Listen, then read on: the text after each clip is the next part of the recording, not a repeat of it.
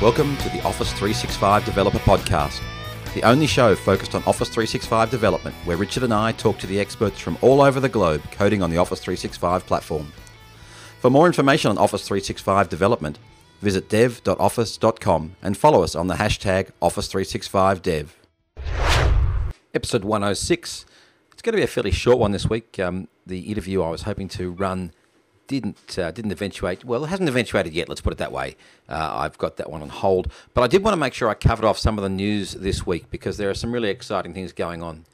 As you'd expect, there's heaps of stuff out there about the SharePoint framework, including a, a wonderful um, uh, pair of webcasts, webinars, web recordings, web presentations, however you'd like to put it, with Bill Baer and, and Vesa uh, Juvonen, um, and um, it's it's being run online. In fact, the first one was yesterday, uh, but fortunately, the recording for that is up, and the and the next one's the following week. So I've got the link in the show notes for that. Definitely worth checking that out. Um, there's some some really great stuff uh, about SharePoint framework development there from two of the people who are really uh, very much in the know. So as I said, last week's is uh, well, yesterday's is, is is up online already, and next week's is coming soon. So uh, check that out in the show notes.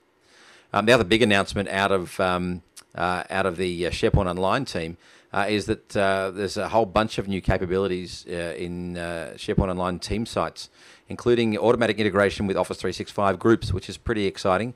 And um, just sneakily snuck in behind the scenes there a, an increase in the capacity for, um, or sorry, yeah, the storage the storage capacity for your site collections from one terabyte to a lazy 25 terabytes. Uh, very nice indeed. And they, they talk about this being um, to uh, embrace the breadth of capabilities in SharePoint Online, things like video and portal sites and those sorts of things. So that's a pretty a pretty neat thing. Of course, there's some some great stuff on uh, SharePoint uh, SharePoint Framework client side development.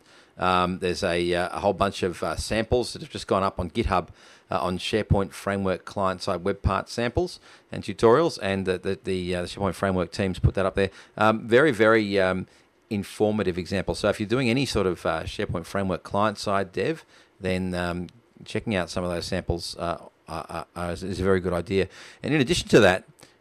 they've published the the the, um, the SharePoint Office 365 Dev Patterns and Practices team have published half a dozen really neat uh, video tutorials on YouTube uh, and a little uh, in a little YouTube channel, everywhere from uh, Hello World um, and, and, talking to SharePoint, uh, serving a SharePoint page, uh, deploying to the C, CDN, um, a jQuery UI, accordion web part, and then using the Office UI Fabric. And we'll talk a bit more about the UI Fabric in in this news in just a moment or two. But definitely, um, if you learn well from video, and I certainly there are there are people out there who do that, then um, uh, then uh, then definitely check those out. Those are the tutorials that are available in written format, of course, uh, on the uh, in the GitHub uh, site that we linked to last week. Um, the SharePoint github.com slash SharePoint slash spdevdocs slash wiki. but they've actually recorded them as as videos now, and they're up online for you to to consume at your leisure. Of course, Waldek wouldn't be a, it wouldn't be a week of weekly updates without something from Waldek.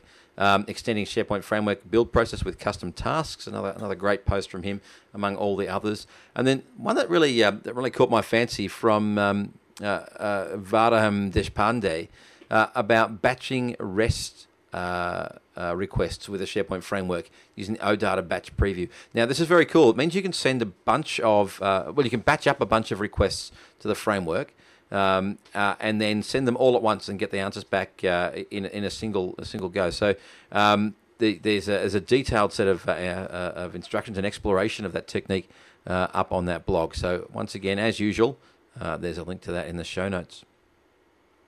Uh, Vesa's actually also published another neat a neat blog post on the new SharePoint CSOM version released for SharePoint Online in, in at the end of well, what is now last month, because of course that was uh, in August, uh, and um, all the details are there about that. I, I you know, there's uh, there's some some great stuff there for for client side uh, object modelers.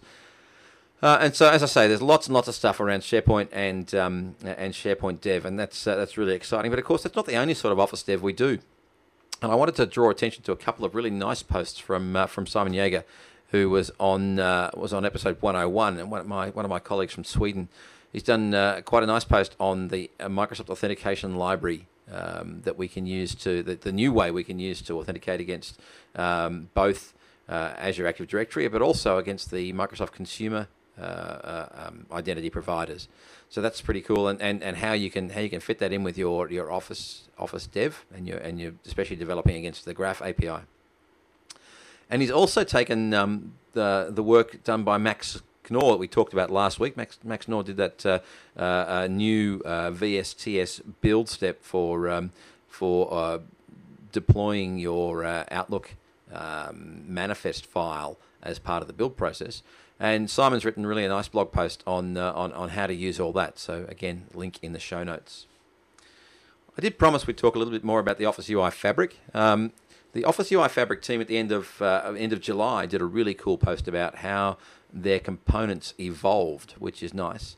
Uh, and you know, it's just uh, four or five paragraphs on, on the, the evolution of the of the UI fabric and their components. So if you're interested in some background, that's that's worth a, a quick read.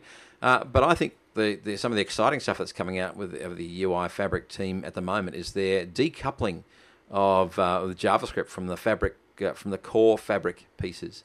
Um, this is so they can uh, they can take advantage of some of the uh, JavaScript frameworks that are out there without taking a particular dependency on jQuery or on on uh, any of the other um, um, uh, frameworks themselves. So uh, they've um, uh, they've got the the new Fabric JS release out, which is I think up to version four, and definitely worth checking that out. Um, of course, when we do our development and testing of of, uh, of add-ins, it's quite useful to be able to test on a bunch of different environments and a bunch of different um, setups. And a nice way to do that is by taking advantage of the capabilities of the virtual machines we can run up in the cloud, uh, and to automatically or at least uh, re- uh, reproducibly run those uh, run those templates up, run those those uh, VMs up.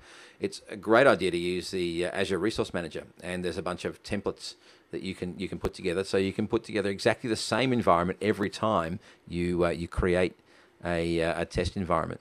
And um, Jamie Dalton, who's one of my colleagues in the in the UK, has uh, has written uh, a bunch of those templates or a couple of templates to assist in Office 365 add-in development and testing, and has blogged about it as well. So I've got a link to that in the show notes. Finally, I, I want to cover off uh, something which is not really necessarily a technical um, Office developer piece, but is actually more of a, um, a more of a uh, uh, an announcement from the Windows team about the new capabilities of the Developer Center. Um, you know, blogs.windows.com uh, has just uh, in the last couple of days put a post up with um, uh, uh, all the new Dev Center capabilities. Now, the, the interesting thing for us as part of this process is, of course, that Office developers are integrated into the, the new Dev Center as part of the um, as part of the overall unification of our dev centers and stores and so on. So um, it's quite a quite a comprehensive um, quite a comprehensive uh, post. Lots of it is about um, things that we you know don't necessarily talk about on this show very much, like developing for Xbox and and um, and those sorts of things. But there is quite an interesting little section on the uh, the unification of, of the store. So uh, definitely check that out. Uh, the, um, the, the the the blog from the uh, the Windows team, the Windows uh, the Windows Developer Center team, which has now become the Developer Center team, uh, and particularly from Bernardo, is, is, is worth checking. Well, that's all for this week. Make sure you check out dev.office.com for all our podcasts, the developer program, and other amazing content. Also, make sure you follow us at Office Dev on both Twitter and Facebook. Until next week, keep on coding.